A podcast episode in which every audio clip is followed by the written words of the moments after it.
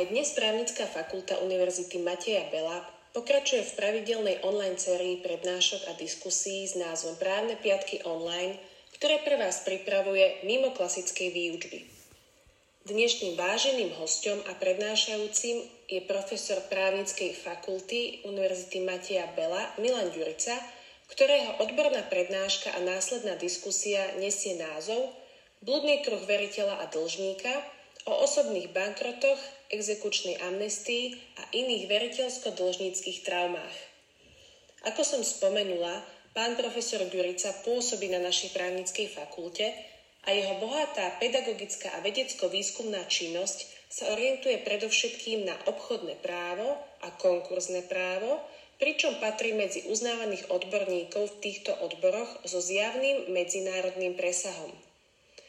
O vysokej odbornosti jeho vedecko-výskumnej činnosti a rozsiahlej citovanosti jeho diel v prestížnych medzinárodných indexovaných databázach svedčí aj množstvo ocenení, ako cena Karola Planka za publikačnú činnosť udelená ministrom spravodlivosti Slovenskej republiky v roku 2011, či autorská cena Slovenskej republiky a taktiež ceny rektorky Univerzity Matia Bela za roky 2010 a 2013.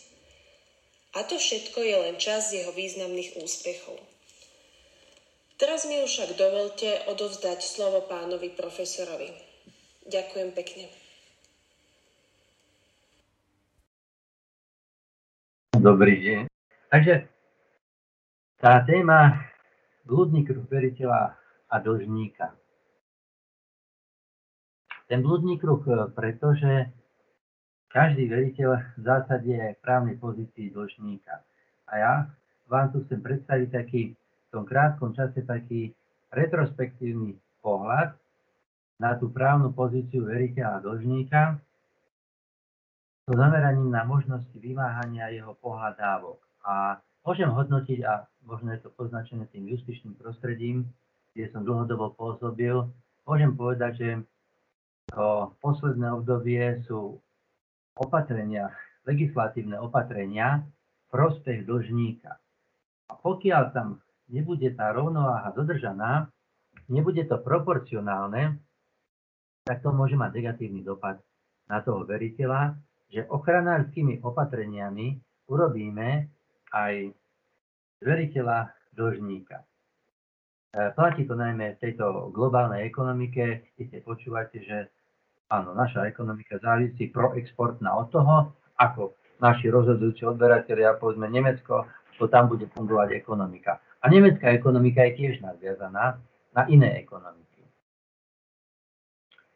Retrospektívny pohľad, tá, to naše právo, kontinentálne právo, viete dobre, že má pôvod rímskom práve, to je tam základy našej právnej kultúry.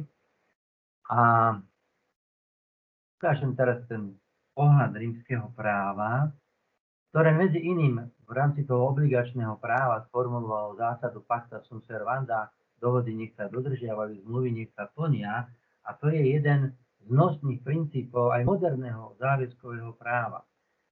Termíny veriteľ a dlžník to sú termíny záväzkového práva, ktoré je takým, poviem, takou nosnou časťou prazákladom eh, súkromného práva.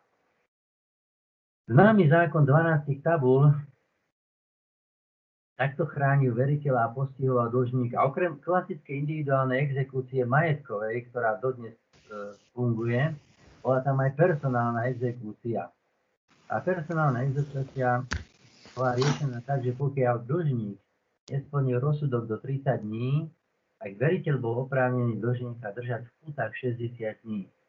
Počas tejto lehoty bol veriteľ povinný dlžníka predviesť trikrát verejne na trh a tam bola možnosť, aby ho niekto vykúpil vo výške toho dlhu. A pokiaľ sa tak nestalo, tak bol oprávnený toho dlžníka predať do zahraničia, teda mimo rímskeho impéria, a čo znamená jeho ekonomickú likvidáciu, alebo dokonca usmrtiť. Samozrejme, že tým postupným vývojom za tých necelých 2000 rokov táto právo medzi iným humanizovalo e, tie demokratické právne poriadky, prebrali mnohé dokumenty základných práv a slobod a tam citujem našu ústavu, kde teda ako sme v konfrontácii s tou personálnou exekúciou, kde je podané, že len, len pre neschopnosť dodržať zmluvný záväzok, čiže iba keby toto bol dôvod, tak nemožno dlžníka pozbaviť osobnej slobody. Hej. To znamená, nemôžeme mu len za túto samú skutočnosť uložiť predodne. To záväzkové právo, ako som hovoril, ten jeho základ je v rímskom práve a to vytvorilo mnohé inštitúty na to, aby dlžníka primárne motivovalo plniť ten dlh a prípadne ho donútiť. A pokiaľ sa tak nestalo, tak sa vytvárali nové inštitúty, povedzme zabezpečovacie a rôzne také sankčné inštitúty, aby dlžník bol donútený plniť. A pokiaľ teda neplnil, napriek týmto inštitútom súkromného práva, e, tak muselo zafungovať štátne donútenie, to je imanentný znak práva, že teda plnenie povinností správnych noriem je možné vynútiť štát. Tam mám nadpis symbióza veriteľa a dlžníka. Toho dlžníka, nech hľadíme na ňo akokoľvek negatívne, si vyrába veriteľ. Hej? Pretože bez, bez veriteľa dlžníka nie je to. A ten veriteľ v zásade môže fungovať vtedy, keď má dlžníkov. Ale musí to byť ekonomicky udržateľné. To štátne donútenie od toho rímskeho práva a dodnes e, a plnenie záväzkov prebiehalo vo forme individuálnej exekúcie. To znamená, že ten veriteľ musí oddať dlžníka na súd, súd vydal nejaký rozsudok, nejaké to rozhodnutie, to bolo právoplatné, vykonateľné, získal sa tzv. exekučný titul a potom nasledovalo to štátne donútenie, individuálna exekúcia, že dlžník bol pozbavený majetku, bol majetok speňažený, aby tá pohľadávka veriteľa sa uspokojila.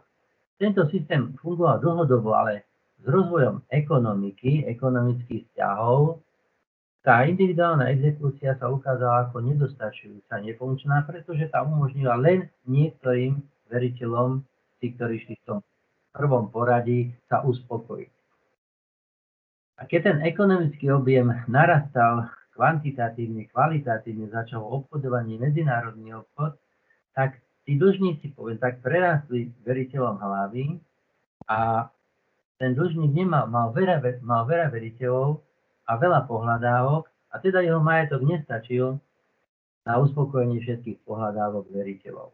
Tak na, tomto, na riešení tohto problému sa kreovalo insolvenčné právo, konkurzné právo, bankrotové právo alebo kolektívne konania, to sú rôzne, rôzne termíny, synonymá. A tieto negatívne efekty sa umocňovali tým, ako vstúpili na trh obchodné spoločnosti do podnikateľského života. Je známa tá taká tá charakteristika obchodných spoločností a právnických osôb, že je to dvomyselné zariadenie, ako bez individuálnej zodpovednosti získať individuálny zisk. Pretože ako narastal ten podnikateľský život a objem obchodov, tak tí živnostníci, dnešnou terminológiou povedané, nechceli ísť do toho rizika, že ak niečo nevinde, tak prídu o celý svoj majetok. Tak sa vymysleli právnické osoby obchodnej spoločnosti, kde teda nejaký majetok dali a z tých poberali zisk, ale pokiaľ teda podnikanie bolo neúspešné, neúspešné tak to nemalo na, dopad na tých zakladateľov tej obchodnej spoločnosti. Hej. Nesla to tá obchodná spoločnosť, ktorá povedzme majetok nemala, no tak e, veriteľia prišli o svoje pohľadávky. A nemeckí právnici v roku 1899 umelo vytvorili jeden unikátny vynález, GmbH, spoločnosť s ručením obmedzeným, ktorý dodnes sa najviac využíva pri podnikaní. Potom v Rakúsku sa prijal zákon 1905 a potom o SRO a e, recepčnou normou bol prevzatý do e, Československa a proste tá GmbH dodnes prežíva v e, trošku upravených podobách, samozrejme. A jednoducho teda s tým rozvojom toho podnikania sa ukázalo, že je potrebný nejaký iný systém uspokojovania veriteľov, že individuálna exekúcia môže ostať, ale aj nedostatočná, a teda sa vytvorilo to insolvenčné právo bankrotové konkurzne, ktorého podstatou je pomerné uspokojenie veriteľov. Nie len niektorí, ako individuálne exekúcii, ale všetci, ktorí sa prihlásia svoje pohľadávky. A rovnako je známa tá fráza, že kapitalizmus bez insolvenčného konania je ako kresťanstvo bez pekla. Tak ako kresťanská náuka teda stojí na, medzi iným na tom, že je tu peklo pre tých zlých, tak aj ten kapitalizmus potrebuje to insolvenčné právo ako peklo pre tých, ktorí neúspejú. To insolvenčné právo, kurne po našom, má plniť akože viac funkcií. Okrem toho, že je to pomerné uspokojenie veriteľov, tak má zabezpečiť odchod neúspešného podnikateľa z trhu. Legálny odchod. V tom prvopočiatku to insolvenčné právo fungovalo len v tej prvej verzii tzv. likvidačného konkurzu, čo znamenalo tak, ako je to aj dodnes, že teda keď vyhlásime konkurs na majetok nejakého dlžníka, povedzme tej obchodnej spoločnosti, peňažíme celý jeho majetok, celý jeho majetok a toho výťažku pomerne uspokojíme veriteľov. A potom nasleduje pravidla výjima z tej obchodnej spoločnosti, z obchodného registra, to znamená smrť právnickej osoby. No? A potom sa ale teda bol taký tlak ekonomov, že to až také funkcie všetky neplní, ako by právo mohlo, ale to je otázka taká ďalšia, ktorú tu nemôžeme rozvíjať, či to už nie je preceňovanie práva. A žiadalo sa, aby um, to insolvenčné právo vytvorilo nejaké mechanizmy na ochranu tých podnikateľov, aby teda mohli prežiť. A to je ten známy termín, uh, ktorý už aj k nám teda prešiel z amerického bankrotového práva, že ochrana veriteľov, ochrana dlžníka pred veriteľmi. Takže poskytla sa ochrana pred veriteľmi. To sú rôzne sanačné riešenia, kde sme prezali e, inštitút vyrovnania z rakúsko-nemeckého právneho prostredia. Ten sa ukázal ako nefunkčný v tej podobe a nové insolvenčné právo prezalo inštitút reštrukturalizácie. A podstatou týchto všetkých sanačných riešení na rozdiel toho likvidačného konkurzu je to, že pokiaľ dlžník má záujem a chce sa ozdraviť, chce sa odlžiť, tak predloží po forme súdneho konania veriteľom takú ponuku, tak to hovorím ako pre všetky týchto druhých sanačných riešení a povie, áno, ja som spôsobili do konkurzu, bude to trvať niekoľko rokov a dostanete tam 4%, lebo takýto je pomer môjho majetku k vašim dlhom, alebo k mojim dlhom, k vašim pohľadávkam. Ale ja mám ekonomické aktivity, mám na to ekonomický potenciál, e, vie vám ponúknuť 8% v priebehu troch rokov, že vám to budem splácať. Ak toto veriteľia odsúhlasia a súd, potom nasleduje súdna kontrola, či ten proces bol férový, či boli všetky podmienky splnené, či nebol porušený zákon. A keď to sa súd odobrí a schváli, tak potom ide tá ekonomické ozdravenie, ak on pomôže splní tie pohľadávky v takom percente, v takom, v takej kvote, ako bolo schválené a dohodnuté a v tých lehotách, tak vo zvyšku tie pohľadávky sú nevymáhateľné. On sa odlží, on sa odlží a ako má reštart, tak poviem, že začína od nuly a má šancu teda v tom podnikať pôsobiť. Na novo. A teda cez, ten, cez tie právne inštitúty sanačné insolvenčného práva, my ho zachránime. No, tu sa ale, tu vzniká nerovnováha potom medzi fyzickými a právnickými osobami v pôsobení tohto insolvenčného práva, lebo pri likvidačnom konkurze obchodná spoločnosť sa vymazala z obchodného registra a tie dlhy, čo neboli splnené, neboli splnené. Áno, jednoducho právnická osoba zanikla, je to smrť právnickej osoby, nie je to dlžníka, nie je to ani veriteľa. Nie je to záväzky, nie je to ani pohľadávky. ak sme vyhlásili konkurs ale na fyzickú osobu, na občana, tak poviem, čo to znamenalo?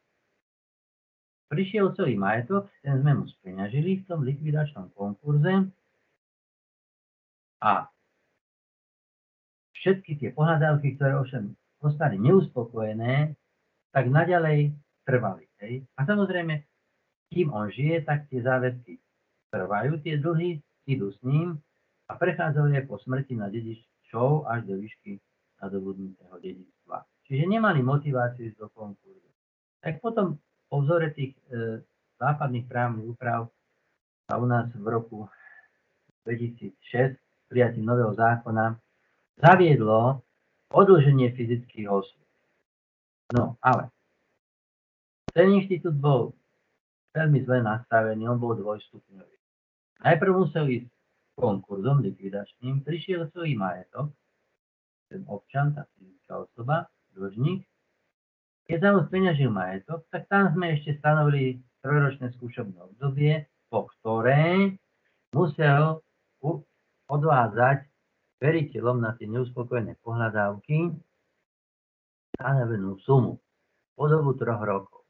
A po týchto troch rokoch, keď to splnil, tak vtedy ostatné pohľadávky, ktoré neboli splnené, sa stali nevymáhateľné. Tento inštitút bol ťažkopádny a takmer sa nevyužíval. No, ale čo sa stalo v ekonomickom živote importované z USA do západnej Európy a potom samozrejme aj do štátov strednej Európy. Nový modus vivendi, žiť na dom. Žiť na dom. Tak sa nám začali fyzické osoby, občania neuveriteľne zadlžovať. Samozrejme, opäť e, tou prapríčinou sú veriteľia, pretože začali, ja neviem, banky poskytovať úvery. Teraz poďme sa trošku obmedziť úvery na bývanie, ale tie uh, úvery, poďme vysoko vyhnali ceny nehnuteľnosti. Áno. Uh, všetky obchody, rôzne splátkové systémy, odklady splátok, leasingový typ zmluvný, ktorý nemáme upravený, ale tento inominátny kontrakt neskutočne funguje, je rozšírený, umožňuje nadobúdať do svojho majetku ehm, hmotné prostriedky, majetok aj vtedy, keď na to ehm, nemajú finančné prostriedky. A nastalo veľké zadlžovanie a opäť pozor štátov západnej Európy sa zaviedli do našej právnej úpravy tzv. osobné konkurzy, osobné bankroty. Od 1. januára 2017. Tu na spodu mám číslo, že v roku 2018 bolo podaných 14 420 návrhov a v roku 2019 16 571. V zásade 30 tisíc za dva roky a to sú dlžníci, ktorí majú x záväzkov, x dlhov, nie že jeden áno. Ja som, ja tento nazývam projekt štátneho odloženia, lebo on aj je, je veľmi liberálny čo do podmienok odloženia a je prodlžnícky, e, najmä kvôli tomu, nie kvôli tým minimálnym podmienkám, ale najmä kvôli tomu, že ten návrh e, vypracúvajú Centra právnej pomoci, ktorý zriadil štát, čiže aktívne vyhľadajú toho dlžníka, dá sa povedať, vypracujú mu návrh pošlu ho na súd a štát zaplatí predávok, i keď je to vo forme pôžičky tomu dlžníkovi, a súd v zásade iba formálne preskúma a vyhlási konkurs a vyhlási toho dlžníka za odloženého, tie jeho záväzky sa tým momentom stávajú nevymáhateľné. Nevymáhateľné jedných predpokladov hmotnoprávnych na to, aby sa odlžil ten dlžník je, že, ma, že sleduje poctivý záver. Ale insolvenčný zákon vyslovene hovorí, že súd nesmie skúmať, nesmie skúmať, či má poctivý zámer. Nesmie. Čiže súdy automaticky vyhlasujú konkurzy a píšu do toho výroku, že je odlžený, tak zjednodušene povedané. Bez ďalšieho krátkých stanovených lehotách. A tento, táto šanca na odloženie je raz za 10 rokov, ale pri stabilite našej právnej úpravy nie je vylúčené, že sa povie iná lehota, áno, a že sa im dá znovu možnosť. E, takouto tradičnou, klasickou podmienkou na to, aby súd vyhlásil konkurs, nie v týchto osobných konkursov bankrotov, je tradične vo všetkých právnych poriadkoch bez ohľadu na národné mutácie, že dlžník musí mať majetok aspoň na trovi konaniach. Lebo zmyslom toho konkursného konania je aspoň nejaké pomerné uspokojenie veriteľov. A keď nemá trovia nejaký konkurs, tak to do toho konkurzu vôbec nejde. Toto, tieto osobné bankroty sú umožnené aj osobám, ktoré nemajú žiaden, žiaden majetok. To znamená uspokojenie nula. A napriek tomu vyhlásime ho teda e, za odloženého.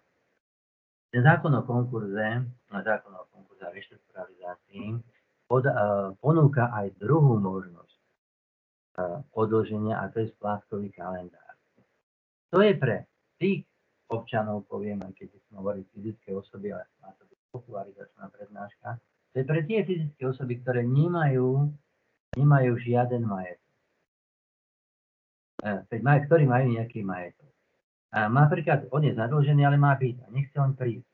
Tak on môže navrhnúť splátkový kalendár, a tam je podmienka, že musí tým veriteľom zaplatiť aspoň 30 po dobu 5 rokov. Čiže vypracuje sa mu splátkový kalendár na 5 rokov a keď splní tých 30 z každej tej pohľadávky, tak e, po zvyšku tých 70 povedzme, je odložený. Tie pohľadávky sú nevymáhateľné. Týchto návrhov je, je minimum to je úplne výskyt je vzácný, že by požiadali o splátkový kalendár. Každý ide do toho konkurzu, kde teda nemusí mať žiaden majetok a my jeho dlhy vyhlásime za nevymáhateľné. Tam sú, tam sú určité pohľadávky, ktoré sú tzv. nedotknuté odložením, že tie ostávajú zachované. Tu som ako príkladne, ich niekoľko, je to taxatívny presný výpočet, sú také, ktoré vás povedzme, môžu zaujímať, že je to samozrejme zabezpečené pohľadávky, ale tým červeným pohľadávka zo zodpovednosti za škodu spôsobenú na zdraví alebo a inej škode, ako bola spôsobená úmyselne, ale pohľadávka dieťaťa na výživné vrátanie príslušenstva alebo pracovnoprávne nároky voči dlžníkovi. Tieto ostávajú zachované, dajú sa klasicky vymáhať, ale tie všetky ostatné sú nevymáhať. A ten návrh, e, ten konkurs, keď je akúkoľvek ten osobný bankrot, akúkoľvek špekulačný, my nemôžeme preskúmať poctivý zámer. Nemôžeme. A musíme ho odložiť. Musíme. A tam je, tam je ochrana, tam je ochrana toho veriteľa e, do 6 rokov no, po tom rozhodnutí o odložení môže dať žalobu o zrušenie odlženia. No ale čo to znamená? Samozrejme, že veriteľ mal nejakú pohľadávku, tá nebola splnená, možno sa vymáhal na súde, dlžník išiel do osobného bankrotu, pohľadávka je nevymáhateľná.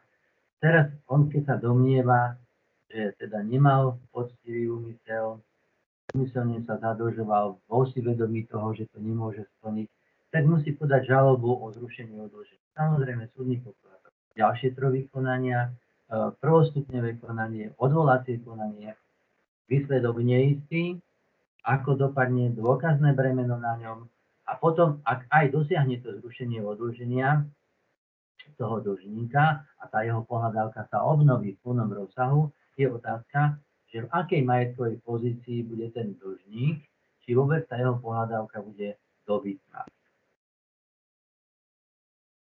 Keď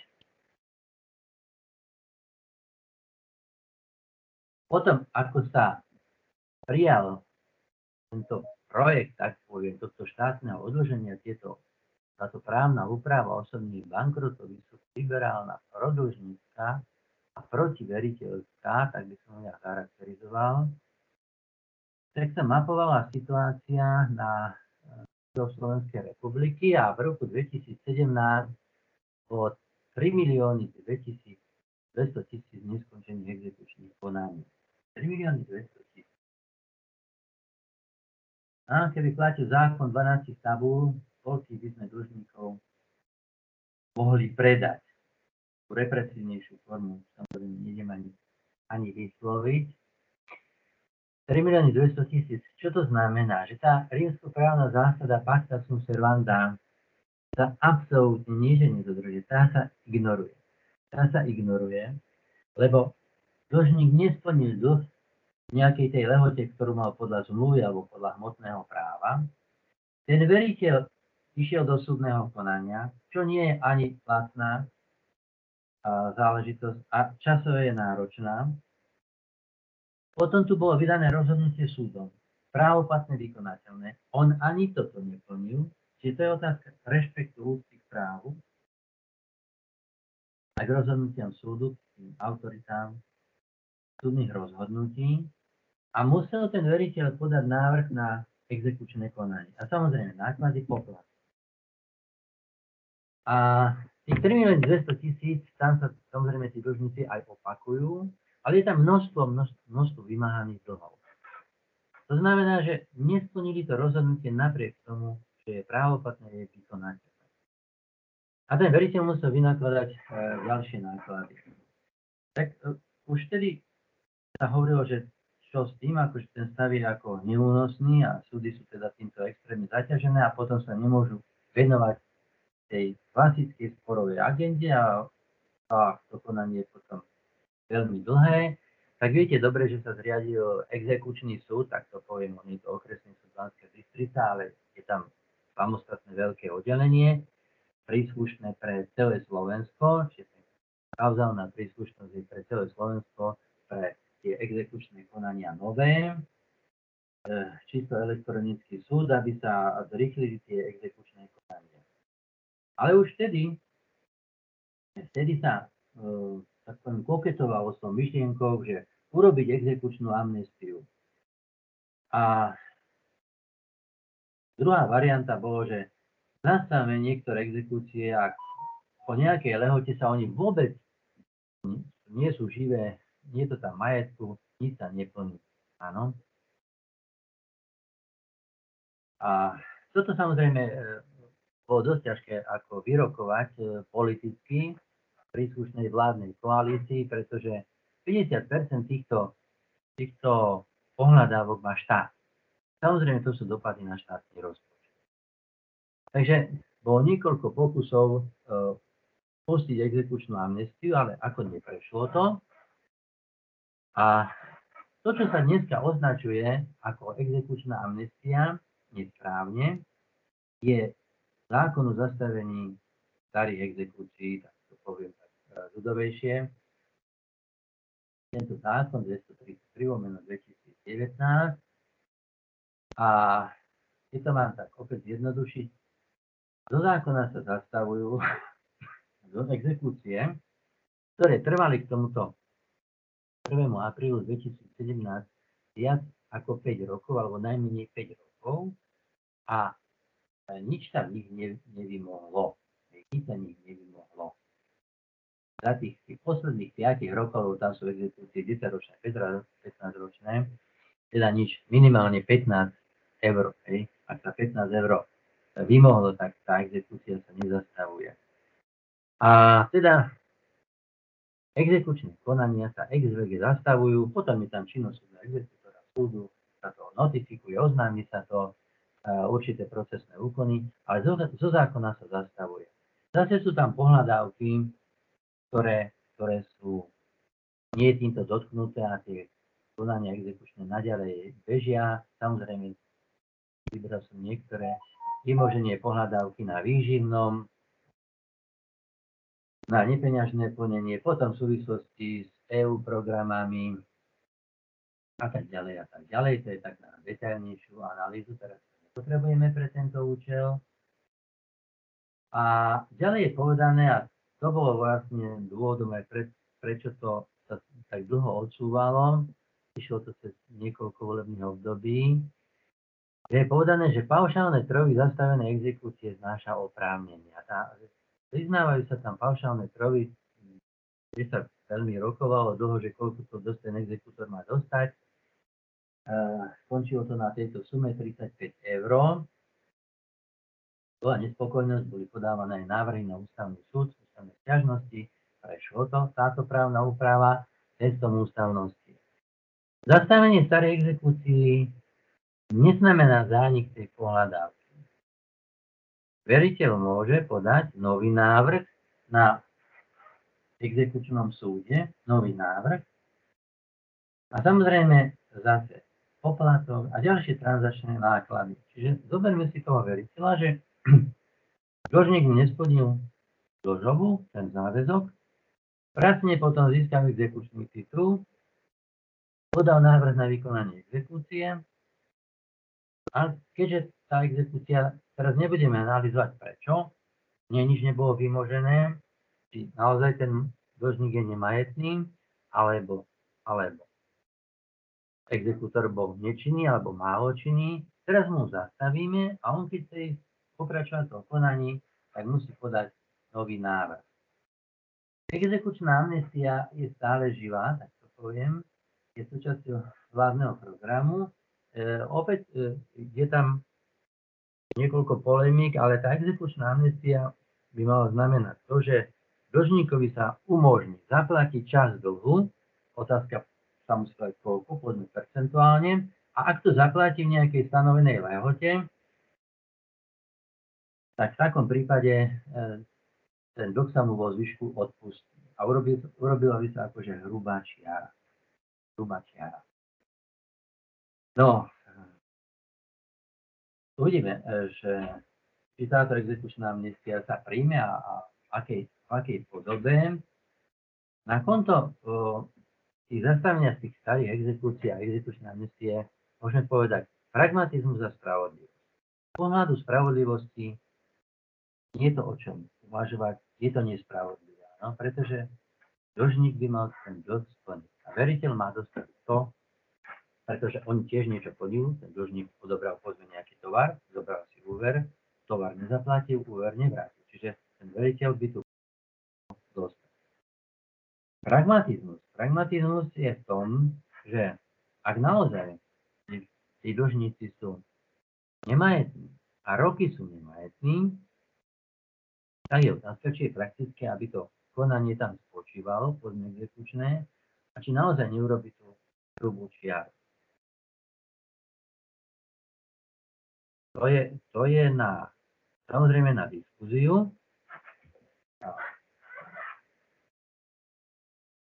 Prípadne si to necháme ešte e, na ten čas, keď budeme mať ten priestor. Ehm, ja sa chcem ešte zmieniť o jednom inštitúte, ktorý chráni, ktorý chráni dlžníkov. Ono sa síce v dôvodovej správe hovorí, že je to aj ako na ochranu veriteľov, ale, ale to je veľmi otázne. Pandemická legislatíva. My sme tak Samozrejme v rýchlosti, lebo tá prvá vlna prišla tak rýchlo, akože v zásade neočakávane prijali ten tzv. pandemický zákon. Tam boli také čiastkové opatrenia na podnikajú a prevádzkujú podnik. A potom novelizáciou tohto zákona bol pri, um, prevzatý alebo zakotvený bol taký inštitút dočasnej ochrany. Keby ste si porovnali právnu právu Spolkovej republiky Nemecko alebo Rakúsko, to je také komplexne a prepracovanejšia, ale všetky štáty robili takéto opatrenia. E, kapitalizmus voľnej súťaže, liberalizmus, e, je dávno za nami, áno. Je neskutočná ingerencia štátu. Samozrejme, štát má určité funkcie hospodárstvu, medzi iným hospodárstvu. Je otázka, či, či vie, či je v moci štátu ochrániť ekonomiku takýchto v úvodzovkách živelných pohromách. Zaviedla sa dočasná ochrana podnikateľov, je to viazané na podnikateľské subjekty. E, ak prevádzkujú podnik a dôsledku tej pandémie sa im zhoršili výsledky ekonomické, tak môžu podať žiadosť um, poskytnutie dočasnej ochrany elektronicky v zásade sú to len formálne preskúmáva a vydáva rozhodnutie o poskytnutí dočasnej ochrany. Bolo to do 1. oktobra, ale tento zákon zmocnil vládu, aby nariadenie vlády to predložila najdlhšie do 31. decembra 2020. Tak sa aj stalo, že túto dočasnú ochranu tí podnikatelia majú do 31. decembra 2020. Sú rôzne kompenzačné ekonomické opatrenia, o, tie teraz nejdem analyzovať, tie právne účinky tej dočasnej ochrany sú také široko spektrálne, ale primárne je to ochrana pred konkurzom, jednak dlžník nemusí podať návrh na konkurs, veriteľ nemôže, ak podá, môže potom, ale konanie sa prerušuje. Je to ochrana pred výkonom záložného práva, je to ochrana pred exekúciou a sú tam ďalšie opatrenia, nemožnosť ukončenia nájomný vzťah pre neplatenie nájomného a tak ďalej a tak ďalej. Pre nepodnikateľské subjekty je tam tiež osobitný inštitút, ktorý chráni pred exekúciou, je možné dosiahnuť odklad exekúcie.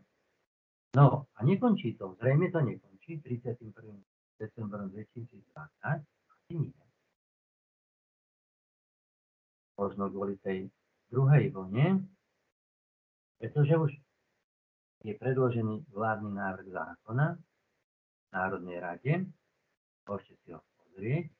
Predložené návrhy na stránke webovej Národnej rady. A ide tzv. akože druhá dočasná ochrana.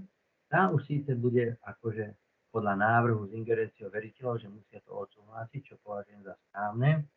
Ale opäť dlžníka chránime pred nuteným speňažením, speňažovaním jeho majetku. To znamená, že veriteľia si nemôžu tie svoje pohľadávky vymôcť. No, otázka dopadov na veriteľov. Sú to, riskantné, sú to riskantné opatrenia, pretože tí veriteľia sa nám naozaj môžu stať ako dlžníci. Osobitný taký ten segment, ako sa dnes hovorí, je ochrana spotrebiteľa spotrebiteľ sa nám neskutočne rozšíril a to by bolo na niekoľko prednášok. Ochrana spotrebiteľa.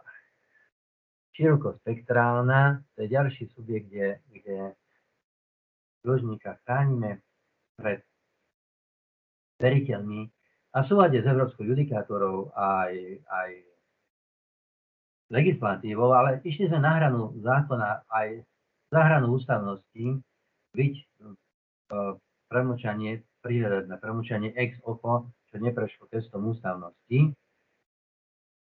No, právne dôsledky, aké sú týchto ochranných opatrení? Pokiaľ nebudú proporcionálne, a myslím si, že nie sú, tak, som hovoril, ekonomické na veriteľa. Z veriteľa môžeme urobiť dlžníka. A je to dopad na ekonomiku ako celok, pretože to plnenie do tej ekonomiky. A teraz Otázka, či je to sekundárny efekt, ale dopady na právne vedomie. Nerešpektuje sa tá zásada, ak, ak sa nebudú dodržiavať zmluvy, tak ten ekonomický život nemôže fungovať. A je to potom už aj ignorancia zákona, pretože ten dlžník vie, ale ja to nemusím splniť. Pôjdem do toho odlučenia. Ja som ponúkol taký retrospektívny pohľad na ochranu dlžníka pred veriteľom, k tomu by bolo potrebné povedať napríklad, že eh, ale nie v našich podmienkach, že to insolvenčné právo neplní tú funkciu, ktorú by malo, pretože to nie je len riešenie majetkových pomerov dlžníka odchod z trhu, ale pomerne uspokojenie veriteľov. Ja by som vám mohol ponúknuť štatistiku, ale teraz na to nie je priestor, že veľká časť konkurzov sa vôbec nevyhlási pre nemajetnosť dlžníka alebo skončí pre keď vyhlásime konkurs, zistíme následnú nemajetnosť. Čiže tam je buď žiadne alebo minimálne uspokojenie veriteľov.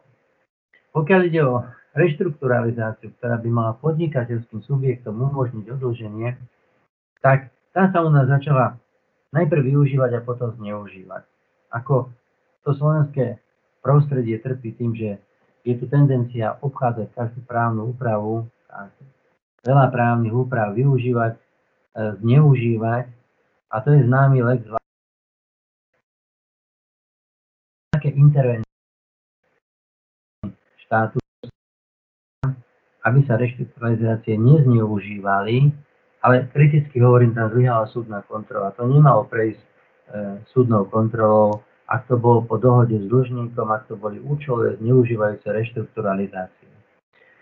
A nakoniec sa tam medzi iným dal limit v tých reštrukturalizáciách, že dlžník musí ponúknuť veriteľom najmä minimálne 50% nezabezpečeným uspokojenia ich pohľadávok. Čiže áno, vtedy ten proces môže ísť a odpustíme si zbytok dlhov, keď ponúkneš 50% No, týmto zásahom zákona došlo k tomu, že vôbec sa reštrukturalizácie takmer prestali využívať, tie návrhy nie sú podávané, lebo tí dlžníci v problémoch nie sú, nie sú schopní splniť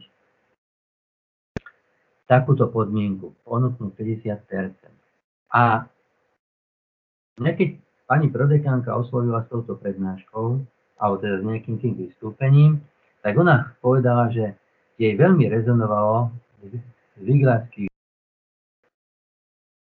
moje jedno vystúpenie, kde som uh, citoval Tajovského Mamku Polskovú. A to som si, to som si nechal na záver. V zásade sa snažím neopakovať, ale keďže to takto bolo aktivované, tak e, dneska to opäť poviem, pretože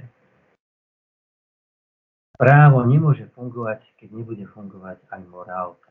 Nedá sa všetko právom garantovať. A keby sme a to aj robili, to presahuje možnosti právnej regulácie, tak sa to nedá všetko vynútiť. To nie je moci štátu.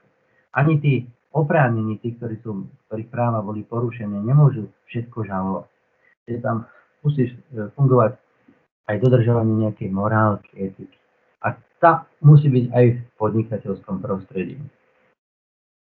Ja som uvádzal, úvod bol zákon 12 tabúr. Ako sa tam, aký sa kládol v rímskom práve dôraz plnenie dlhov, že dlžníka bolo možné odpredať dokonca až u smrti. A posúvam sa do roku 1908, spätne 100 rokov, čo sa stalo s morálkou. Tajovského mamka Polskova, no, možno, že mnohí viete, že Tajovský teda mal medzinú aj obchodnú akadémiu vyštudovanú a, a pôsobil ako riaditeľ Tatra banky a zrejme bol inšpirovaný konkrétnym e, prípadom, to je príbeh, príbeh takej ženičky, veľmi chudobnej, E, tak poviem, tradične poctivej, rešpektujúc morálku, slušnosť, ktorá piekla chlebík a keďže ľudia nemali peniaze, tak povedali, že no aby počkala, že veď jej zaplatia, tak sa zadlžila, išla do banky a požičala sa tam pár korún a musela podpísať zmenku. A ona potom chodila a splácala tie úroky drobné a tomu bankovému úradníkovi to už bolo nepríjemné, že tam chudiatko chodila kvôli pár halierov, tak jej to odkladal, že nemusí tak často chodiť. A už by to bol aj sám zaplatil, to je ten príbeh Manky Poskovej. A teraz krásna tá príklad tej morálky v podobe toho, ako mamka Posková vníma ten dlh. Nemám literárny talent na recitovanie alebo čítanie. Že veď čo ako tvrdo a to ako bol adresovaný tomu bankovému úradníkovi, aby sme sa len nebáli, že kým ona žije, nebude za ňu nikto platiť ani banka škodovať. Len by jej dal pán Boh dožiť, aby si túto ťarku zhodila z hlavy, aj umierať bude ľahšie, končila svoje zvyky. Zatiaľ neumriem, dokladala, ako keby sa bohviakého ťažkého rieku mala driev zbaviť. Kým žijem, ja zmenku nehodím. Už mi tak svet akože radil. Dej čože mám deti moje, ostatočnosť prísť na starosť, to ja už na to nemám svedomia. Keď bolo peniažky brať na zmenku, vtedy prosím vás, a teraz hodiť, platte si, mohli ste sa nepodpísať, vedeli ste, že ja nič nemám, a ba. To vy by ste možno tak, ale ja nie. Kým žijem, neopustím sa, keď umriem, dostanú háby, perinka, truh a pod... nech si predá. V tej konfrontácii delege váta právnej úpravy uvažoval, čo, by dneska bola mamka Pôsková. Získala by v súkromnom práve štátu spotrebiteľa a mala by možnosť odlúženia. Takže, ďakujem vám pekne za pozornosť.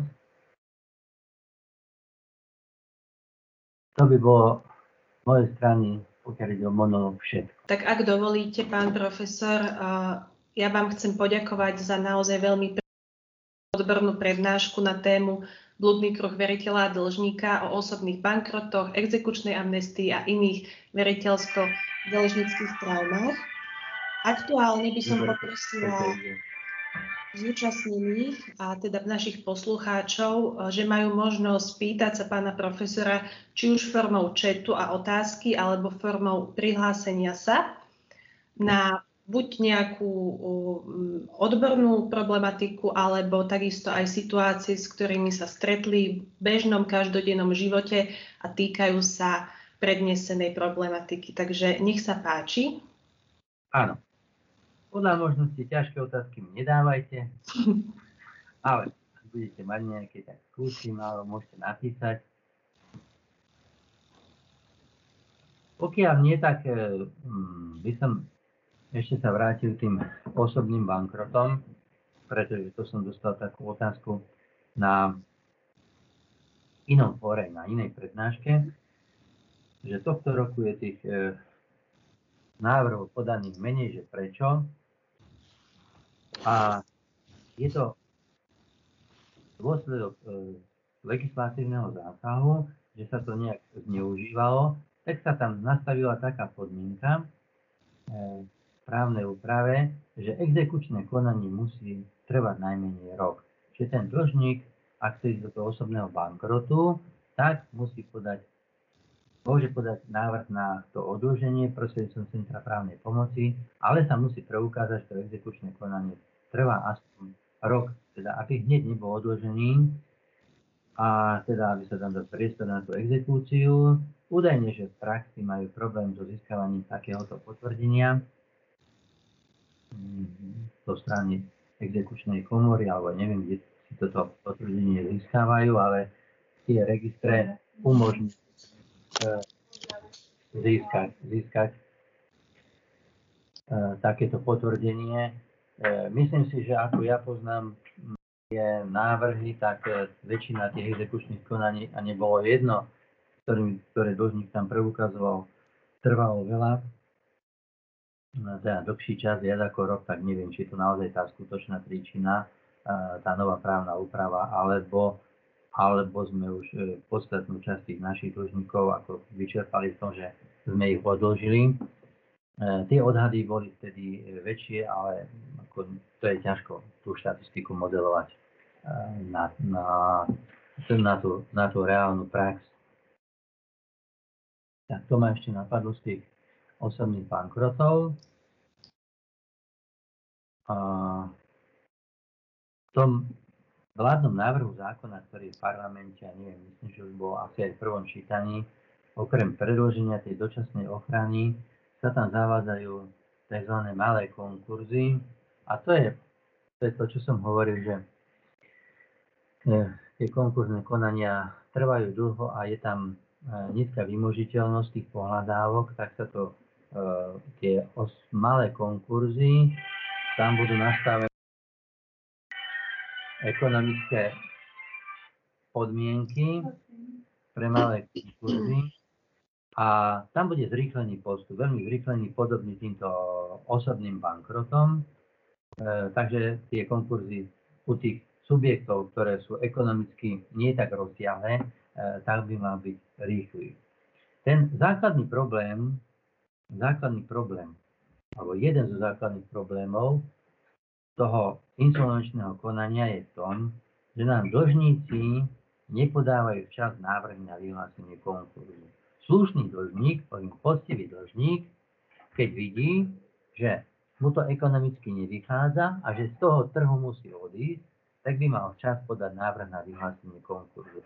My tam máme povedané, že do 30 dní, keď zistí predĺženie, a máme tam nastavené e, rôzne systémy, je tam e, zmluvná pokuta štatutárnym orgánom, je tam zodpovednosť za škodu, sú právne úpravy, kde je dokonca to e, aj skutková podstata trestného činu.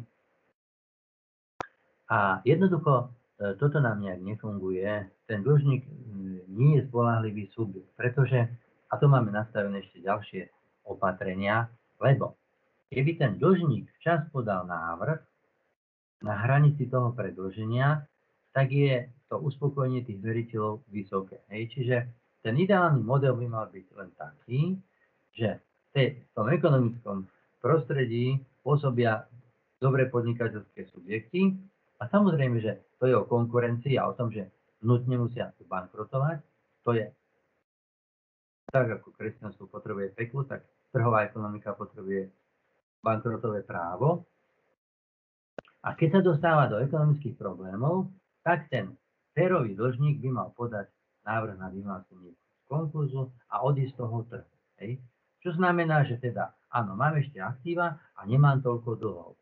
Hej. A budete mať vysokú mieru uspokojenia svojich pohľadávok a nebude to mať také negatívne dopady ani na vás, ani na ostatní, lebo je to jeden reťazec, jeden ten uzavretý blúdny kruh tej ekonomike. Toto, toto nám ale nefunguje, ale e, aj e, štatistiky z iných štátov e, tiež nepodávajú akože v tomto smere lepšie výsledky a zatiaľ sa nepodarilo nájsť taký inštitút, ktorý by zabezpečil, aby ten návrh na vyhlásenie konkurzu bol podaný včas. Ten dlžník vie, že to neuniesie, tak poviem ekonomicky, napriek tomu ešte odoberá tovar, on vie, že ho nezaplatí a drží ešte pracovníkov a on vie, že im nevyplatí mzdy. Ano? A predlžuje tú ekonomickú agóniu, navyšuje objem dlhov, záväzkov a účelovo sa povedzme zbavuje majetku, aktív a keby sa ich aj nezbavoval, tak časom tá hodnota, hodnota tých aktív klesá. Hej, to je tamto, okrem fyzického je to morálne opotrebovanie. Samozrejme zase rímske právo nám ponúklo inštitúty žaloby. Ale vždy tieto sekundárne kroky, ktoré idú neskoršie, nie sú také úspešné, pretože kým sa podá tá odprvovacia žaloba, kým sa dosiahne výsledok, že ten, ja neviem, vloženie majetku, predaj majetku, darovanie je neúčinné a dostaneme to naspäť, tak ten ekonomický efekt nie je taký neobnovíme, málo kedy obnovíme ten pôvodný ekonomický stav. Áno, čiže tie opatrenia nie sú také efektívne. Vždy akékoľvek využívanie legislatívy, okrem povedzme tých paragrafov rýchleho nasadenia, ako sú neodkladné opatrenie, tí majú časové trvanie a ten časový faktor vždy negatívne v majetkových sporoch, ale nie v majetkových a iných sporoch pôsobí tak, že účinnosť povedzme toho rozsudku, toho rozhodnutia súdu alebo iného orgánu sa potom znižuje. Pán profesor, prepáčte, že vám do toho vstupujem, no. medzi tým sa nám už nakopili aj otázky v čete. Ja, ktoré ste ma mali prerušiť, no. tak ale dokončili ste samozrejme dôležitú myšlienku. Čiže máme tu prvú otázku od Nikoly Veverkovej. Dobrý deň, pán profesor. Rada by som sa informovala ohľadom osobného bankrotu. Tam prejde potom majetok odlženého pod určeného správcu a mňa by zaujímalo, čo je v práve toho správcu, aká je jeho funkcia. Ďakujem. No, ako náhle vyhlásime konkurs, e, tak samozrejme hovorím, že väčšina tých dlžníkov je nemajetných, niektorí sú majetní, ten majetok má nízku hodnotu. Ako náhle vyhlásime konkurs, tak ustanovíme správcu. To je z toho zoznamu správcov, generované je to počítačom náhodným výberom a ten správca je zodpovedný za speňaženie toho majetku a potom z toho výťažku uspokojuje veriteľov. Čiže ten správca e, dohliada na ten majetok, ten dlžník ho môže zatiaľ užívať, ale e, na rozdiel od iných konkurzov, tak v osobnom bankrote podlieha tomuto konkurzu iba ten majetok, ktorý budú dňu vyhlásenia konkurzu. Poďme, ak ten dlžník pracuje alebo podniká hej, a nadobúda ďalšie príjmy počas konkurzu, tak tie do konkurzu nejdú. Tomu ostáva. Hej. Aj tie dlhy sú nevymahateľné iba tie staré. Tie staré. Tie nové, ktoré si narobí už počas konkurzu a po skončení konkurzu, tie, by, tie musí platiť. Čiže správca má stanovené pravidlá v zákone, ako speňažuje nehnuteľnosti, ako speňažuje hnutelné veci, e, nehnuteľnosti drážbou hnutelné veci musí vyhlásiť predaj v obchodnom vesníku, ak nie je záujem prvýkrát, druhýkrát, tretíkrát, čiže sú, e, rovnako je povedané, ako speňažuje pohľadávky, ak ten dlžník má sám pohľadávky, je veriteľ a má dlžníkov, čiže tam sú presné pravidla, ako má postupovať. Čiže dohliada najprv naň a speňažuje ho. Áno. Ďakujeme za odpoveď. Tá, Mám... pardon, to dohliadanie je kvôli tomu, aby dlžník s tým majetkom niečo neurobil. No. Ďakujem za doplnenie. Máme tu teda ďalšiu otázku od Jurkoviča Petra. Dobrý deň, pán profesor. Čo si mám predstaviť pod majetkom nepatrnej hodnoty, ktorý sa spomína napríklad v paragrafe 77 zákona o konkurze? Takto. Majetok nepatrnej hodnoty, nehnuteľnosti, to všetko máte definované vo vykonávacej vyhláške. Ja vám ju potom môžem aj napísať a tam sú presne povedané tie sumy, čo sa považuje za majetok nepatrnej hodnoty, nominálnym vyjadrením, hej, pri nehnuteľnosti a hnutelných veciach pri pohľadávkach. Hej. Čiže presne vykonávacia vyhláška stanovuje tieto čiastky. Ak budete mať záujem, tak mi napíšte mail, ja vám to môžem tam poslať. Ne?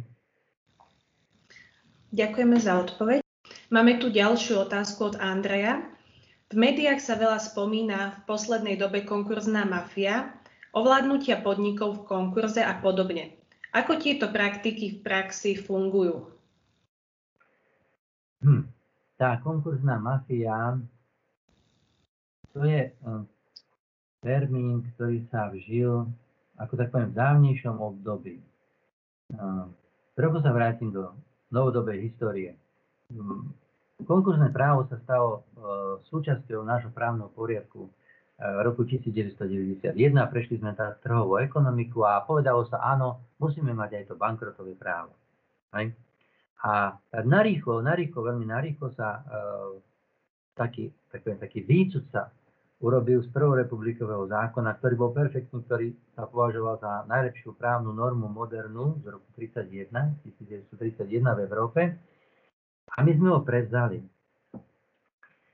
Ale v takej veľmi redukovanej podobe. A teraz e, bola obava, začalo sa privatizovať štátny majetok, obrovské množstvo spoločností vznikalo, a register to nestačil zapisovať, začal sa privatizovať, malá privatizácia veľká, e, začalo sa podnikať bez akýchkoľvek skúseností a vznikala, vznikala tzv. prvotná platovná neschopnosť a potom aj druhotná platovná neschopnosť. A štát mal obavy, že keď sa pustí ten bankrotový zákon do účinnosti, tak sa e, všetky, väčšina podnikov sa no, dá do konkurzu a že sa tá ekonomika zrúti, že nastane dominový efekt. Tak sa, zákon sa od, odkladal, odkladal od roku 91 až do roku 98. A v roku 98 a, a, nastúpil v plnej účinnosti. A vtedy sme mali tri konkurzné súdy, tri krajské súdy. Košice, Bratislava, Banská Bystrica. No, pretože tie konkurzné konania neboli umožnené, a to hovorím aj na dnešnú situáciu, my môžeme právne zabrániť konkurzom ale nemôžeme zabrániť ekonomickým bankrotom. Darmo, ak nejde do konkurzu, ale v ekonomickom bankrote je. No a teraz tie tri súdy boli zahltené počtom návrhov na vyhlásenie konkurzu. Obrovským počtom. Tie, napriek tomu, že od roku 2006 uh, idú konkurzy na okresné súdy, tak tie tri krajinské súdy od roku 98 ešte nemajú všetky konkurzné konania skončené. Obrovský počet. Bolo tam len niekoľko sudcov. Ja neskúsení sme boli. Nevedeli sme, čo je konkurs, čo je bankrot, čo je konkurzné konanie. Nevedel to ani veriteľ, ani dlžník. Takže sa to budovalo postupne to judikatúrou a čo sa vlastne stalo? Nemohla sa vykonávať dôsledne súdna kontrola bol vyhlásený obrovský počet konkurzov. Budem konkrétne, ja som mal asi 500 vecí. A to nebol som výnimkou. A jednoducho, pokiaľ správca to zneužil, tú pozíciu pri speňažovaní, ani tie pravidla neboli pre speňažovanie také prísne. Tie sa postupne zdokonalovali. Postupne. záležalo to na dohľade súd, súdu a súdcu. A potom sa k tomu vyžadoval súhlas veriteľov, tzv. plán speňažovania, ktorý schválovali veriteľia. Potom sa dodával do obchodného vesníka. A v tomto prostredí, keď bolo vyhlásené veľké množstvo konkurzov, a to boli veľké majetky, dneska to máte malé obchodné spoločnosti, nebonitné, vtedy veľké štátne podniky s veľkým majetkom išli do konkurzov. Tak dochádzalo k tomu, že keď to súd nestačí ukontrolovať a zlyhal tam aj správca, tak to speňažovanie nebolo férové, tak to poviem. Hej? A ten majetok nebol speňažený tak, ako mal byť. Áno, bol speňažený nevýhodne, na úkor veriteľov. Ale aj, aj veriteľia boli pasívni a nedohliadali tak, vtedy, keď sa im tomu zákon dala, do zákona dala možnosť. No a vytvoril sa taký termín, že boli správcovia, ktorí e, zneužívali a účelovo predávali majetok, vybratému záujemcovi a vtedy sa vytvoril ten termín konkurzná mafia. Čiže bolo to, tak povedať, zjednodušenie obchodovanie, nelegálne obchodovanie s majetkom v konkurze. Ďakujem za odpoveď. Poďme na ďalšiu otázku od nášho študenta. Dobrý deň, pán profesor. Inštitút osobného bankrotu býva aj zneužívaný. Aby dlžník nemusel vyplatiť dlh, vypla- e, vyhlási osobný bankrot. Existuje paragraf, ktorý dokáže, že osobný bankrot bol vyhlásený cieľene? Ďakujem veľmi pekne za odpoveď. No, je tam ten inštitút, ktorý som tak veľmi heslovite uviedol, že ten veriteľ môže podať žalobu o zrušenie odlženia, ale zase je to potom na veriteľovi na jeho nákladoch a musí tam preukázať, že dlžník nesledoval poctivý zámer. A tam je v zákone je taký pomerne podrobný, ale príkladný výpočet, ktoré jeho správanie sa považuje za také, že nesleduje poctivý zámer. Napríklad máte medzi iným, že preberá záväzky, o ktorých vie, že nemôže plniť. Že ich nesplní. Hej? To znamená, jednoducho nezodpovedne účelov sa zadlží a povie, no veď tak čo, veď ma odlžia a nedá sa to voči mne vymáhať. Čiže e, ten veriteľ potom v našom rozhodnutí a rozhodnutí súdov o tom, že ho odlžuje, môže podať žalobu o zrušení odlženia a teda musí tam, má to dôkazné bremeno, tzv. z procesného práva, a musí preukázať, že mal tam nepoctivý zámer. Tam je viac dôvodov pre ten nepoctivý zámer. A ak, ak to tak je, ak sa to tak zistí, tak potom sú to odloženie zruší, tie účinky prestanú a nastáva to erga voči všetkým veriteľom a tie pohľadávky sa obnovujú, lebo oni nezanikajú, len sú nevymahateľné. Hej. Keď my ho vyhlásime za odloženého, tak to znamená nevymáhateľnosť. Nemôžete si ich vymáhať na súde. Poctivý dlžník by ich mohol plniť napríklad. Hej. Jeden z dôvodov pre zrušenie toho odloženia aj to, že ako nadobudne nejaký majetok, či sa s ním potom tak ako v úvozovkách nepodelí e, s veriteľmi, hej, že im neponúknú niečo na uspokojenie pohľadávok. Tá je tá dôvodová správa hovorila, že ako spadli niektorí neuvážení do dlhovej pasce, tí dlžníci, a potom, keďže mali exekúcie, tak poďme e, na čierno robili, hej, lebo nemohli legálne nadobudnúť žiaden majetok, lebo ako náhle by nadobudli, na to už boli exekučné rozhodnutia, zrážky z príjmu a všetky možné exekúcie, tak by aj tak vlastne nič z toho nemali. Tak potom e, robili všelijako tak na čierno a iné spôsoby nadobudnutia majetku na iné osoby a neplnilo to funkciu. Takže ten pomysel zákondarcov akože bol dobrý, len tie podmienky sú liberálne, že umožní tým, ktorí neuvážene spadli do tej dlhovej pásce, aby sa odložili a umožní sa im viesť e, normálny, ekonomický, e, slušný život a aby mohli riadne fungovať. Tam to môže byť dôvody, viete, aj také, že e, niekto príde o zamestnanie nie svojou vinou, môžu tam byť prípady, že nejaké poruchy zdravia, ktoré im neumožňujú pracovať alebo veľmi obmedzenie, hej. Takže m, tam je množstvo aj takýchto prípadov. Takže to by sa malo vyčistiť. Takzvaná ex post nie je dobrá. Ona by mala byť ex ante vopred. ale to by súdy museli sa tým zaoberať a nemohli by takto automaticky vyhlasovať konkurzy. Ale tam sa dá nájsť nejaké vyváženie. Keby bolo zjavné už pri tom návrhu, že nesleduje poctivý úmysel, tak by som to nevyhlásil. A tam je to, by som mu to. Taká by mala byť právna úprava. A zaťažme dlžníka. Dobre, ak tvrdí, že to tak nie je a že máš poctivý zámer a že si si nezavinil zadlženie, tak ty ty máš dôkazné bremeno, ty preukazuj, hej? ty si v tej pozícii povinného, ty preukazuj. Ale momentálne máme taký inštitút, že kontrola ex post na základe samostatnej žaloby veriteľa v lehote 6 rokov od rušenia odloženia. To je právna obrana veriteľa. Ďakujeme pekne. Prejdem k ďalšej otázke od nášho kolegu. Dobrý deň, pán profesor. Chcel by som sa opýtať na váš názor na situáciu, že v našej právnej úprave rozhoduje o forme odlženia dlžníka, zatiaľ čo napríklad v Českej republike o tom rozhoduje konkurzný súd v spolupráci s veriteľmi. Aký je váš názor na skutočnosť, že správca nemá v odlžovacom konkurze popieracie právo a ani právo na podávanie žalôb o odporovateľnosť právnych úkonov? Ďakujeme. No, no toto je tu viac uh, tých uh, takých námietok výhrad voči tejto právnej úprave a dve, dve teraz boli spomenuté. Nemožnosť, nemožnosť e, právcu popierať pohľadávky.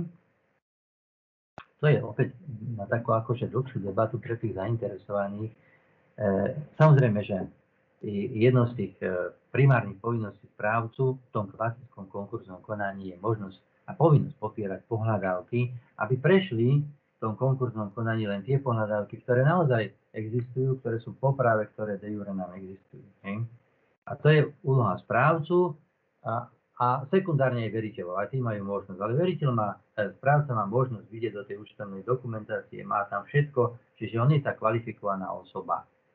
Ja pokiaľ to nepopre, tak je to dokonca exekučný titul, ale tá pohľadávka v konkurze môže byť uspokojená. Eh, toto sa správcovi odobralo v týchto konaniach. Ja hm, s tým šťastím nesúhlasím. Prečo sa to odobralo? Odobralo sa to preto, aj to, tá kontrola ex post poctivého zámeru, eh, že sa chcelo umožniť dlžníkom rýchlo sa odložiť krátkom čase vo veľkom množstve. Ak by sme išli do klasického konania so sporovými prvkami, tak to znamená, pri každom trhu by sú skúmať, či tam ten poctivý zámer je, eventuálne nariadiť pojednávanie, vykonať dokazovanie a až potom by mohol rozhodnúť. E, rovnako sa povedalo, že veď tie pohľadávky aj tak nebudú uspokojené, sú nevymáhateľné, tak je tá aktivita na veriteľoch, ak chcú, lebo veriteľ tam tá ochrana je, pretože veriteľ môže poprieť tú pohľadávku.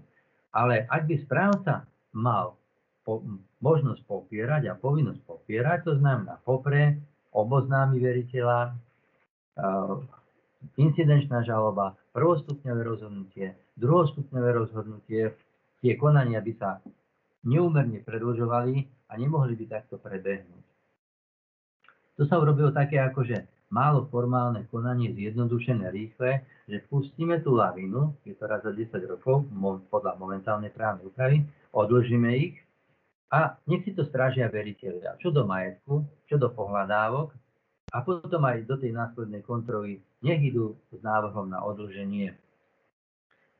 Taký koncept sa prijal, inak by boli súdy zahotené a to odloženie by potom v zásade má to samozrejme tieto rizika a úskalia. No, ten koncept, e, že ktorú formu, či konkurs, alebo splátkový kalendár. To, má, to by malo vyhodnocovať Centrum právnej pomoci, tá aktivita ide na dlžníkovi. Samozrejme, že on, on keď nemá majetok, on keď nemá majetok, tak idú všetci, drvivá väčšina ide do tých osobných konkurzov a máme tam niekoľko stoviek oproti tým 30 tisícom, niekoľko stoviek e, na splátkový kalendár. To je vtedy, keď má majetok a chce si ho ochrániť a chce sa zároveň aj odlžiť. Takže je to na, tak poviem, na výber toho, toho dlžníka. Ale keby, keby on išiel do konkurzu a on má majetok a nejde do splátkového kalendára, tak jednoducho ten majetok mu my speňažíme v tom konkurze. Hej. Čiže akože neochránil by ho. No a odporovateľnosť e, je zase z toho dôvodu, aby som teda všetko zodpovedal, nie je tam zakomponovaná z toho dôvodu, že opäť by to konanie bolo časové veľmi dlhé, lebo odporovacia žaloba, prvostupňové konanie, na Slovensku automaticky odvolacie konanie, nedôvera k súdnym rozhodnutiam a s tým konkurzom sa muselo čakať. Ale to právo veriteľa tou klasickou odporovacou žalobou podľa občianského zákonníka, podľa paragrafu 42a, je zachované. Čiže ten veriteľ môže, ak on sa domnieva, že áno, dlžník urobil nejakú dispozíciu s majetkom, tak on môže ísť odporovacou žalobou. Čiže toto právo je zachované. No. Ďakujeme, ďakujeme za reakciu. Poďme ďalej. Dobrý deň, pán profesor. Nie je značná časť tých už spomínaných 3 milióny 200 tisíc exekučných konaní zaťažujúcich súdy dôsledkom nedodržania zákonnej povinnosti veriteľa posúdiť s odbornou starostlivosťou schopnosť spotrebiteľa splácať úver a s tým logicky spojený následok tzv. podnikateľské riziko? Ďakujem za názor a prajem ešte pekný deň. Ďakujem za otázku. No, áno, ja som povedal, že mm, tá symbióza veriteľ a dlžník, že e, dlžníka si vyrába veriteľ. Ráno, keď som sa išiel e, pripájať na túto linku, tak som si ešte robil taký monitoring e, ekonomických správ a bola tam medzi iným takáto správa, že známa banka, Rakúska je to, ponúka úvery bez úrokov a bez poplatkov do limitovanej sumy. Áno? Čiže to je príklad, že veriteľ veriteľ si sám samozrejme vyrobí toho dlžníka. Áno, e, to ekonomické rácio tam je, čo ste povedali v tej otázke. K ťarche veriteľa. Dneska je množstvo informačných zdrojov, máme množstvo e, registrov, register úpadcu, exekúcií, e, sú, máme obchodný register, sú tam uložené zbierke, listy, účtovné závierky, čiže dá sa to namapovať, že s kým ja do toho právneho vzťahu idem, samozrejme. Čiže vždy aj ten veriteľ, áno, bankám je to osobitne uložené, bankám je to osobne, osobitne uložené tá obozretnosť pri podnikaní a podnikateľský úsudok, áno. On tam má zodpovednosť za to, že do akého toho biznisu idem, do akého obchodu a že áno, riskujem, a to je to podnikateľské riziko, či je na hrane, najmä pri tých spotrebiteľoch, že či to unesiem alebo nie. On si tie ekonomické Napriek tomu vám oni mnohí nekráčajú pri tých spotrebiteľoch, asi to mali nastavené a matematicky namodelované, že, že ak im splatí 20% toho množstva dlžníkov, že e, môžu fungovať. Ale on, viete, e, tá sloboda podnikania je o tom, že minimálny prístup, minimálne bariéry prístupu na trh. To je sloboda podnikania, aby právny poriadok e, kladol čím najmenšie požiadavky na prístup na trh, na podnikanie. A to sa sleduje, aká je tzv. sloboda podnikania a potom, keď máte prísne pravidlá alebo vysoké daňové zaťaženie, tak investori idú do iných štátov. A právne poriadky jednotlivých štátov si konkurujú a snažia sa liberálne podmienky nastaviť. Viete, aké je napríklad boj o automobilky, tak v rámci tých pravidel hospodárskej súťaže dáva sa aj štátna pomoc a priemyselné parky sa budú len ho získať, samozrejme. Áno. A tak vstupujú na trh. Áno, máme startupy. E, máme akciovku 1 eurovú. Áno, odbúral sa tam základné imanie, hej, jeho garančná funkcia v nemeckej doktríne tradičná.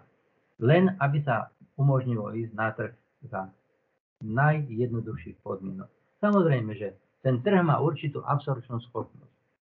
Ako vždy hovorím na prednáške, príklad, že ak Slovensko má určitú spotrebu mliečných výrobkov a tu pokryjú šiesti výrobcovia, tak ďalší siedmi môžu vstúpiť na trh, samozrejme. Ale všetci neúspejú. Jednoducho niektorí musia kráchnuť. Samozrejme, tým sa vytvára tlak na produktivitu práce, znižovanie nákladov, znižovanie cien, ale niektorí z toho trhu musia odísť. To to konkurenčné prostredie neunesú hej? a zbankrotujú. Zbankrotujú a doplatia na to. Hej? Čiže tam je to vždy na také ako hranie, lebo povedzme, neviete predvídať e, tie ekonomické podmienky ceny ropy a už pandémia tam nehovorí, hej, že ten váš plán môže byť dobrý podnikateľský, hej, ale sa vám to môže zrútiť vplyvom vonkajších ekonomických podmienok, hej, ktoré ste nemohli predvídať a už neviete na ne zareagovať. Hej. Takže áno, ten, ten veriteľ vždy má nejakú zodpovednosť za to, že koho si urobí za dlžníka. Ale z hľadiska pacta sunt servanda, z právnej istoty, rešpektovania zákona, rozhodnutia súdov, nemôžeme povedať tak, dobre, teraz ti to neumožníme vymáhať, hej, mal si si to zistiť. Áno, jednoducho, áno, mám tam riziko a tá pohľadávka sa musí dať súdne vymôcť, mala by sa dať súdne vymôcť. A potom pôjde nejaká tá exekúcia. To je jedno, či individuálna alebo generálna cez insolvenčné konanie a to tvoje riziko sa prejaví v tom, že budeš uspokojený príklad iba na 3%. Ale je rovina povedať, ale táto pohľadávka v dobe, keď ti vzniká, bola vymáhateľná a potom my ti povieme zákonom o 2 roky, príjmeme nejaký inštitút, ale už vymáhateľná nie je. Toto tvoje exekučné konanie zastaví. A chceš pod do nového. Takže to je tá proporcionalita ochrany dlžníka a veriteľa. Nejaký ten balans tam treba nájsť. Ďakujem no. pekne. Poďme na predposlednú otázku.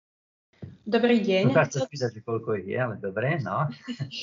Takže dobrý deň. Chcel by som sa vás opýtať, aký máte názor na právnu úpravu v odlžení, že prihlásené pohľadávky môže poprieť iba prihlásený veriteľ a nie správca alebo dlžník a taktiež čo v prípade, ak si veriteľ prihlási pohľadávku vylúčenú z uspokojenia a žiadny z prihlásených veriteľov ju nepoprie, je správca povinný ju zahrnúť do uspokojenia veriteľov?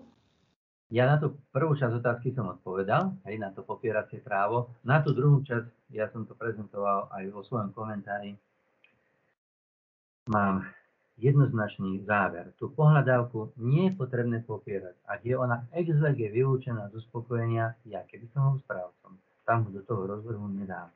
Pretože je zo zákona vylúčená. Nemôže byť uspokojená. Nemôže byť uspokojená. Zákon ju vylúčuje z uspokojenia. Ak ju teda vylučuje, tak ja ho nemôžem uspokojovať. Tam máme jednoznačný názor. Viem, že sú, ako to tradične práve býva, aj iné názory.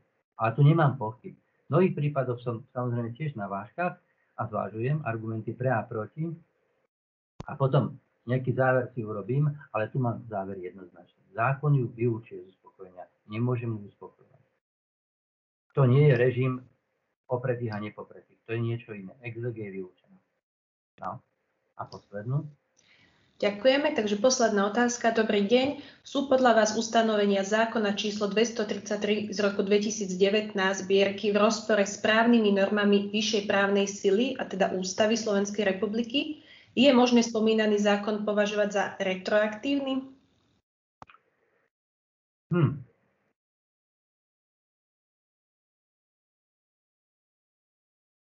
To je zložitá otázka. To by bolo začnem tou poslednou. Či je, či je retroaktívny?